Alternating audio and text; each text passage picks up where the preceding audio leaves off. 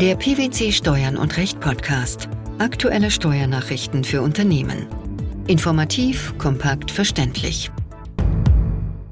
Herzlich willkommen zur dreihunderteinundvierzigsten Ausgabe unseres Steuern und Recht Podcasts, den PwC Steuernachrichten zum Hören. In dieser Ausgabe beschäftigen wir uns mit folgenden Themen: Steuer- und beitragsfreie Arbeitgeberzuschüsse für das Deutschland-Ticket, geleistete Anzahlungen als Verwaltungsvermögen, B M F, Bedeutung des O E C D-Musterkommentars für die Auslegung von Abkommen zur Vermeidung der Doppelbesteuerung. Am sechzehnten März zweitausenddreiundzwanzig beschloss der Bundestag mit der Einführung des neunundvierzig-Euro-Tickets das sogenannte Deutschland-Ticket. Am einunddreißigsten März zweitausenddreiundzwanzig stimmte auch der Bundesrat der Einführung dieses bundesweiten Tickets im Nahverkehr zu. Das neunte Gesetz zur Änderung des Regionalisierungsgesetzes wurde nun dem Bundespräsidenten zur Unterzeichnung zugeleitet und wird anschließend zeitnah im Bundesgesetzblatt verkündet. Was sollte man zum Deutschland-Ticket wissen? Das personengebundene Deutschland-Ticket gilt seit dem ersten Mai zweitausenddreiundzwanzig zum Einführungspreis von monatlich neunundvierzig Euro im monatlich kündbaren digitalen Abonnement und soll im öffentlichen Personennahverkehr und Schienenpersonennahverkehr, kurz Ö P N V, gelten. Reisende können damit alle Busse und Bahnen des öffentlichen Regional- und Nahverkehrs in ganz Deutschland nutzen. Ausgenommen sind der Fernverkehr und Fahrten in der ersten Klasse. Der Vorverkauf startete am dritten April zweitausenddreiundzwanzig.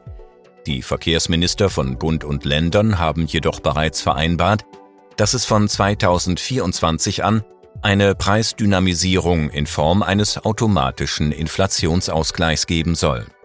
Arbeitgebern soll die Möglichkeit offenstehen, ihren Beschäftigten einen Zuschuss auf das Deutschlandticket zu gewähren oder es als Jobticket unentgeltlich oder verbilligt zu überlassen.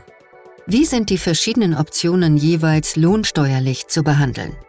Zuschüsse oder Vergünstigungen, die Arbeitgeber den Arbeitnehmenden für Aufwendungen im Ö P N V zusätzlich zum ohnehin geschuldeten Arbeitslohn gewähren, sind grundsätzlich nach Paragraph drei Nummer fünfzehn Einkommensteuergesetz steuerfrei, aber auf die Höhe der tatsächlichen Aufwendungen des Arbeitnehmenden beschränkt.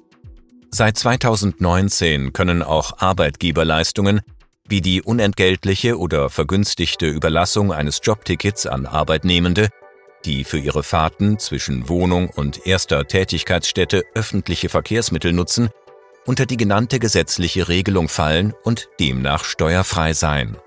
Zuschuss oder Jobticket? Wie unterscheiden sich die beiden Varianten? Beginnen wir mit dem Jobticket. Jobtickets sind Monats- oder Jahresfahrkarten für öffentliche Verkehrsmittel, die der Arbeitgeber häufig vergünstigt bei einem Verkehrsunternehmen erwirbt, um sie den Arbeitnehmenden unentgeltlich oder verbilligt zu überlassen.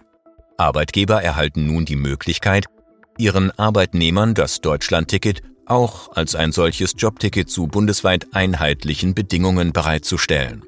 Wenn der Arbeitgeber mindestens fünfundzwanzig Prozent auf den Ausgabepreis pro Monat und Ticket leistet, kann das Deutschlandticket als Jobticket mit einem Rabatt von maximal fünf Prozent auf den Ausgabepreis von neunundvierzig Euro ausgegeben werden. Dies soll aktuell bis zum einunddreißigsten Dezember zweitausendvierundzwanzig möglich sein. Um ein Beispiel zu geben: Bei einem Arbeitgeberzuschuss von mindestens fünfundzwanzig Prozent, also zwölf Euro fünfundzwanzig, wird ein Ö P N V-Rabatt von fünf Prozent, also zwei Euro fünfundvierzig, gewährt. Damit kostet das Deutschlandticket als Jobticket im Verkauf sechsundvierzig Euro fünfundfünfzig. Durch den Zuschuss des Arbeitgebers an seine Arbeitnehmenden in Höhe von zwölf Euro fünfundzwanzig kostet es für den Arbeitnehmenden also maximal vierunddreißig Euro dreißig pro Monat. Was sollten Arbeitgeber beim Überlassen von Jobtickets zudem beachten?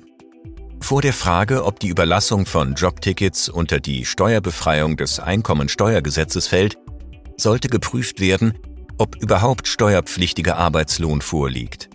Die Überlassung eines Jobtickets im Rahmen einer sogenannten Mobilitätskarte, die in erster Linie auf die Beseitigung der Parkplatznot auf den vom Arbeitgeber unterhaltenen Parkplätzen gerichtet ist, kann nach finanzgerichtlicher Ansicht bei den Arbeitnehmenden keinen lohnsteuerpflichtigen Sachbezug darstellen. Anstelle der Überlassung des Deutschland-Tickets als Jobticket können Arbeitgeber den Arbeitnehmenden zu ihren Anschaffungskosten für das Deutschland-Ticket auch Zuschüsse gewähren. Unter den Voraussetzungen des Paragraphen drei Nummer fünfzehn Einkommensteuergesetz sind auch diese steuerfrei. Was sollten Arbeitgeber allerdings berücksichtigen, wenn sie diese Option wählen? In Bezug auf das letztjährige neun-Euro-Ticket räumte das Bundesministerium der Finanzen noch eine bedingte Nichtbeanstandungsregelung ein, wenn die Zuschüsse des Arbeitgebers die tatsächlichen Aufwendungen übersteigen.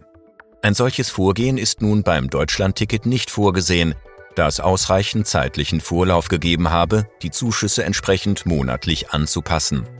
Zu beachten ist, dass hier genannte steuerfreie Arbeitgeberleistungen, die beim Arbeitnehmer gegebenenfalls als Werbungskosten zu berücksichtigende Entfernungspauschale mindern. Eine entsprechende Kommunikation ist hier zu empfehlen. Zudem hat der Arbeitgeber diese Leistungen individuell gemäß den Vorgaben der Lohnsteuerdurchführungsverordnung im Lohnkonto aufzuzeichnen und gemäß Einkommensteuergesetz in Nummer siebzehn der Lohnsteuerbescheinigung zu bescheinigen. Es gibt jedoch auch Möglichkeiten, die Arbeitgeberleistungen pauschal zu versteuern, um beispielsweise den Werbungskostenabzug der Entfernungspauschale weiterhin für Arbeitnehmer zu gewährleisten. Wie sieht es mit der sozialversicherungsrechtlichen Behandlung aus?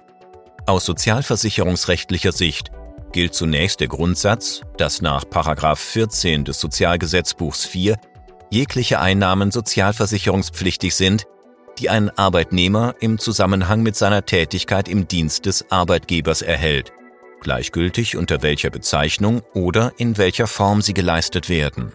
Gemäß den einschlägigen Regelungen der Sozialversicherungsentgeltverordnung sind dem Arbeitsentgelt jedoch einmalige Einnahmen, laufende Zulagen, Zuschläge, Zuschüsse sowie ähnliche Einnahmen nicht zuzurechnen, die zusätzlich zu Löhnen oder Gehältern gewährt werden, soweit sie lohnsteuerfrei sind. Insofern liegt Beitragsfreiheit in der Sozialversicherung vor, soweit Lohnsteuerfreiheit eintritt. Wie findet man den günstigsten Gestaltungsansatz für Arbeitgeber und Arbeitnehmende? Die Höhe der Arbeitgeberleistungen sollte auf Monatsbasis überprüft und gegebenenfalls angepasst werden, da bei Überschreitung der Höhe der Aufwendungen des Arbeitnehmenden lohnsteuerpflichtiger Arbeitslohn und damit auch Beitragspflicht zur Sozialversicherung in der Gehaltsabrechnung entsteht. Auch das Erfordernis der Zusätzlichkeit sollte im Blick behalten werden, um die Steuer- und Beitragsfreiheit nicht zu gefährden. Daneben bestehen jedoch auch Gestaltungsansätze, um nicht nur den Arbeitnehmern die Möglichkeit einer nachhaltigeren Fortbewegung anzubieten, sondern durch entsprechende Pauschalversteuerung des Arbeitgebers weiterhin zusätzlich eine Steuererstattung der Arbeitnehmer im Rahmen der persönlichen Einkommensteuererklärung zu ermöglichen. Die Erfahrung zeigt, dass dies seitens der Arbeitnehmer wertgeschätzt wird. Diese Pauschalversteuerung wäre auch möglich, wenn der Arbeitgeber beispielsweise das Jobticket im Rahmen einer Gehaltsumwandlung anbieten möchte. Der Bundesfinanzhof hat in einem am vierten Mai veröffentlichten Urteil entschieden, dass geleistete Anzahlungen dann keine anderen Forderungen im Sinne des Erbschaftssteuergesetzes in der alten Fassung sind, wenn sie nicht für den Erwerb von Verwaltungsvermögen geleistet wurden. Welche Streitfrage wurde damit geklärt? Die Klägerin ist eine GmbH, deren Gesellschafter seinem Sohn im Jahr zweitausenddreizehn einen Teilgesellschaftsanteil schenkte. Zum Gesellschaftsvermögen gehörten unter anderem Beteiligungen an anderen Kapitalgesellschaften. Eine dieser Gesellschaften hatte zum Bewertungsstichtag Anzahlungen in Höhe von ca. drei Komma acht Millionen Euro geleistet, die zum größten Teil auf einen Verwaltungsneubau entfielen. Das Finanzamt bezog diese Anzahlungen in die Ermittlung des Verwaltungsvermögens ein und berechnete die Quote danach mit siebzehn Komma sechsundsiebzig Prozent. Hiergegen wandte die Klägerin ein, dass nur auf Geld gerichtete Forderungen einzubeziehen seien, nicht jedoch geleistete Anzahlungen. Die Quote betrage daher lediglich etwa vier Komma fünf Prozent. Die hiergegen gerichtete Klage vor dem Finanzgericht Münster hatte Erfolg. Der Bundesfinanzhof schloss sich der Entscheidung an und wies die vom Finanzamt eingelegte Revision zurück. Welche Gründe führten die Richter dafür an? Nach Auffassung der B F H-Richter sind mit anderen Forderungen im Sinne des Erbschaftssteuergesetzes alte Fassung in erster Linie Forderungen gemeint, die auf Zahlungsmittel gerichtet sind. Die Vorschrift erfasse Sachleistungsansprüche jedenfalls dann nicht, wenn diese Ansprüche auf Wirtschaftsgüter gerichtet seien, die ihrerseits, während sie bereits zum Stichtag aktiviert, kein Teil des Verwaltungsvermögens seien. Geleistete Anzahlungen im Sinne des Handelsgesetzbuchs seien danach keine anderen Forderungen im Sinne des Erbschaftssteuergesetzes alte Fassung. Inwieweit sie als Verwaltungsvermögen zu qualifizieren seien, wenn sie für Wirtschaftsgüter geleistet würden, die, wenn sie zum Stichtag bereits dem Betrieb zuzurechnen wären, ihrerseits Verwaltungsvermögen wären, bedürfe im Streitfall keiner Entscheidung. Nach diesen Grundsätzen hat das Finanzgericht laut B F H im Ergebnis zutreffend entschieden, dass die geleisteten Anzahlungen zu Unrecht als Verwaltungsvermögen berücksichtigt wurden. Warum sind sie diesem nicht zuzurechnen? Es ist nach den Feststellungen des Finanzgerichts nicht ersichtlich, dass die geleistete Anzahlung sich bereits in einen Rückgewähr- oder Schadenersatzanspruch verwandelt hätte. Ob im Ergebnis etwas anderes gelte, wenn die Anzahlungen für den Erwerb von Gegenständen des Verwaltungsvermögens erbracht worden wären, brauchte nicht entschieden zu werden, da die Anzahlungen nach den Feststellungen des Finanzgerichts im Zusammenhang mit der Errichtung eines Verwaltungsgebäudes und im Zusammenhang mit der laufenden Geschäftstätigkeit der Klägerin ersichtlich nicht auf den Erwerb von Verwaltungsvermögen gerichtet waren. Am neunzehnten April zweitausenddreiundzwanzig hat das Bundesfinanzministerium ein Schreiben zur Bedeutung des O E C D-Musterkommentars für die Auslegung von Doppelbesteuerungsabkommen veröffentlicht. Was besagt das Schreiben?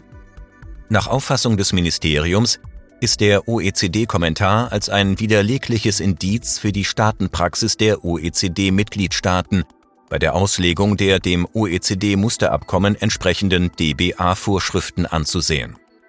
Demnach teilt ein O E C D-Mitgliedstaat, der keine Bemerkung gegen eine Kommentierung im O E C D-Kommentar eingelegt hat, die in dem Kommentar vertretene Auffassung. Nach Aussage des B M F ist der O E C D-Kommentar in seiner jeweils zum Anwendungszeitpunkt gültigen Fassung bei der Auslegung von Doppelbesteuerungsabkommen zu berücksichtigen. Was ist daran bemerkenswert? Dies steht im Widerspruch zu der in einem B F H-Urteil aus dem Jahr zweitausendachtzehn geäußerten Auffassung, die eine dynamische Abkommensauslegung ablehnt, sodass spätere Änderungen des O E C D-Kommentars für die Auslegung bereits bestehender Doppelbesteuerungsabkommen keine Bedeutung haben. Wir sprechen hier von der sogenannten statischen Interpretation von D B A nach Auffassung des B F H. Wie ist der O E C D-Musterkommentar bei der Auslegung von Rechtsfragen nun letztlich heranzuziehen? In dem B M F-Schreiben wird darauf hingewiesen, dass die angesprochene Indizwirkung zumindest dann für die innerstaatliche Anwendung widerlegt sei, wenn sich ein anderes Abkommensverständnis aus einem B M F-Schreiben oder einer sonstigen Verwaltungsanweisung ergebe. Die Bindungswirkung für die Finanzverwaltung von B M F-Schreiben oder anderen Verwaltungsanweisungen werde durch den O E C D-Kommentar nicht berührt. Steuer- und beitragsfreie Arbeitgeberzuschüsse für das Deutschland-Ticket, geleistete Anzahlungen als Verwaltungsvermögen sowie die Bedeutung des O E C D-Musterkommentars für die Auslegung von Doppelbesteuerungsabkommen.